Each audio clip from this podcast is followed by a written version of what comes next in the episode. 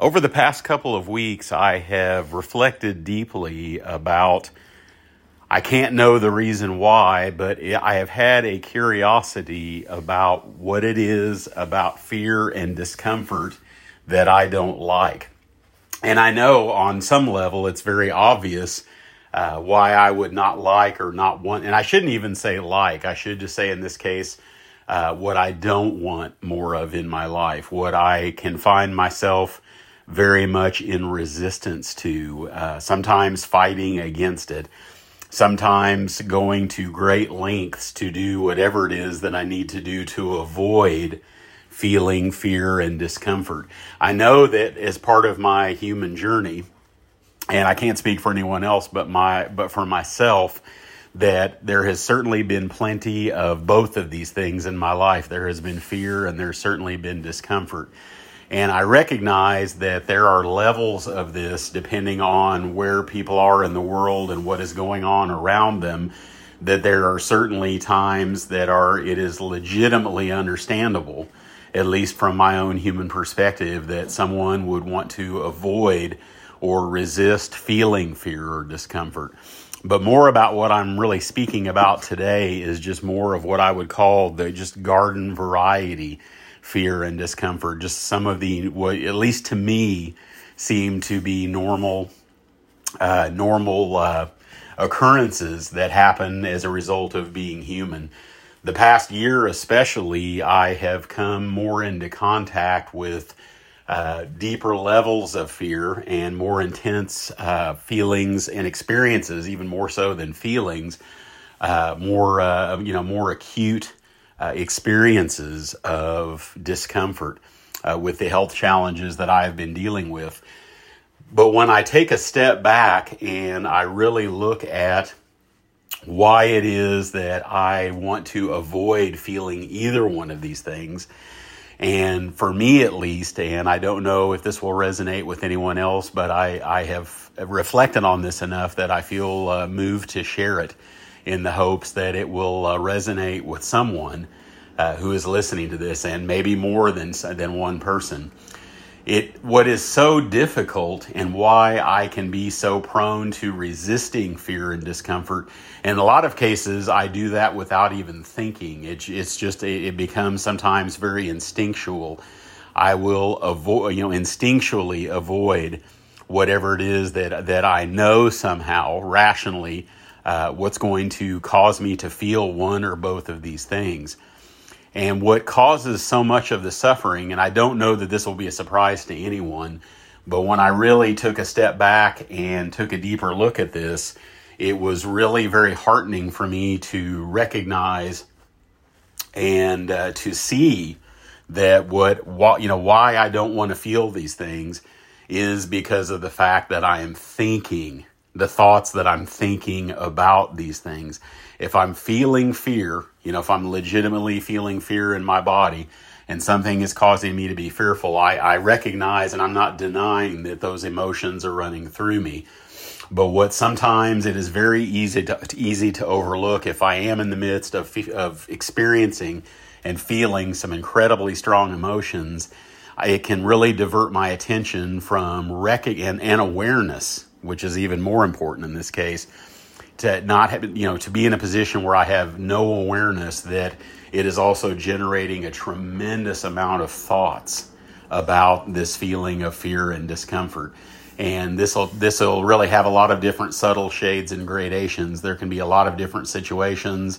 The thoughts themselves can be very different in subject and content, but they all have one thing, and all those thoughts have one thing in common, that once those thoughts, once I am believing those thoughts, once I am believing everything or most of everything about what, most of what I am thinking, if I'm believing most, if not all of what I am thinking about what I'm feeling, and really believing that, and believing that that's the truth, it is going to make it much more difficult for me to have any sort of perspective whatsoever. And what really these thoughts that cement into beliefs, and I begin to identify myself as a person who is in fear and begin telling myself stories about what it is that I'm in fear of.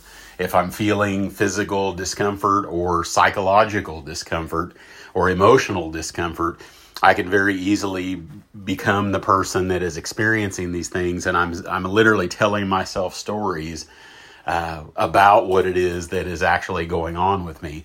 And it is those thoughts, and I can't necessarily stop them. I have one of my dear spiritual teachers who once told me, and he said it just like this, that you can't change the mind with the mind.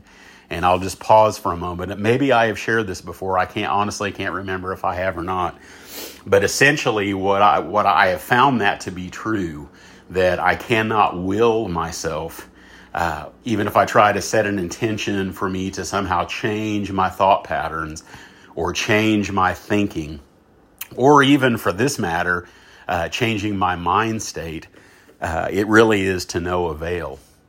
Because if I'm going to do that, I'm going to be thinking thoughts about needing to change the way I think. And ultimately, I'm trying to use the mind to change the mind. I have never been able to get that to work. I've never had any success with that. I've never experienced any relief from being able to change my thoughts. If there has been relief, and there certainly has been, if there's been a decreasing of self-inflicted suffering, and just a decrease in suffering overall, even if I am, experiencing and feeling things that don't feel good, is that I am ultimately recognizing that these thoughts really have a life of their own, so to speak. That I am not trying I'm not trying to change them. I'm not trying to stop them. It's tempting, and I certainly have tried this many times. And really, when I'm in the midst of a lot of self-inflicted suffering, when I'm really in a place where I am not emotionally balanced, where I'm really struggling emotionally, it's tempting to want to do that, because at that point, I'm just reaching for whatever it is desperately reaching for whatever it is that will make the hurting stop, will make the fear, lessen or go away, will make the discomfort become eased in some way. Clearly, as a human being, I want to do everything I can to ease discomfort, and I certainly do want to do that for other people as well. And sometimes, not to get off the subject, but sometimes it is even more painful and more of a challenge to actually sit with someone and be with them when they're experiencing their fear and discomfort, that my human heart breaks because somehow I want to make it better for them. And so I can really get into a situation where my thoughts are taking on a life of their own to just be witnessing the fear and discomfort of others. And I know that if I'm really caught up in those thoughts, and I'm really having, really these thoughts are cementing into these beliefs that I'm really believing are the absolute truth, I'm really not going to be of any help or of any good for them. I won't be able to offer anything, because if I'm not free from getting stuck in all of these thoughts and believing that they're true just because I'm thinking them, and if other people are locked in, or locked in thoughts, or caught up in beliefs that are not serving them necessarily in a way that allows them to ease their own discomfort, that I can actually make it worse for them. And I certainly don't want to do that, because if they're locked in reactivity and I'm locked in reactivity, then I'm having reactions about their reactions. And clearly I feel like my heart is in the right place. That's not even a judgment. It's just that I've been in enough of these situations to know that I really do want to help ease the pain of other people. And like many, if not most of us human beings, that want, we want to do that. And just like we don't want to suffer ourselves or be paralyzed by fear, we certainly don't want to see other people experiencing the same thing. But it's really from the standpoint of mindfulness practice, and ultimately what generates my ability to cope mindfully in the moment when I'm finding myself, locked in a trance of fear, and I am struggling with my own internal reactions to discomfort of some sort. That it's really for me about being able to, if I can't free myself, I certainly can't help free anyone else. And so if I can just come back to the practice, which really is very simple, it's not easy to do. And especially It's not easy to sit with the, feeling extreme fear. And it's certainly not comfortable sometimes to, it doesn't feel good at all to sit in my own discomfort or to sit with other people in theirs. But sometimes that is just simply what is. And without getting too overly metaphysical, I have found that it to be much more healing to, and I'm not saying that I'm accepting it or that I'm okay with it. I can actually be with myself in my own suffering and be with others in their own suffering, even if I don't like it, even if I don't want it, as long as I recognize that the not liking and the not wanting, these sentiments are a result of my thinking. And the thoughts may happen on their own, but as long as I am not giving, I can't make them stop. I can just remember that they are not necessarily my thoughts just because I'm having them. They're not true just because I'm the person thinking them. If I can take a step back and give myself some perspective and to be able to be more of a witness to these thoughts, then I can essentially, while it won't necessarily make anything better immediately in most cases, or sometimes at all, sometimes what is going to be. And what I've found is that the more thoughts that I engage in about it, the more speculating that I do about it. And certainly if it gets to the point that I am really beginning to form beliefs about it that I'm holding to as what I think the absolute reality is, what I think is the absolute truth of the situation, it is really going to put me in a position where I really cannot cope at all. These things may happen and I can't control them, and sometimes it does make it difficult for me to cope.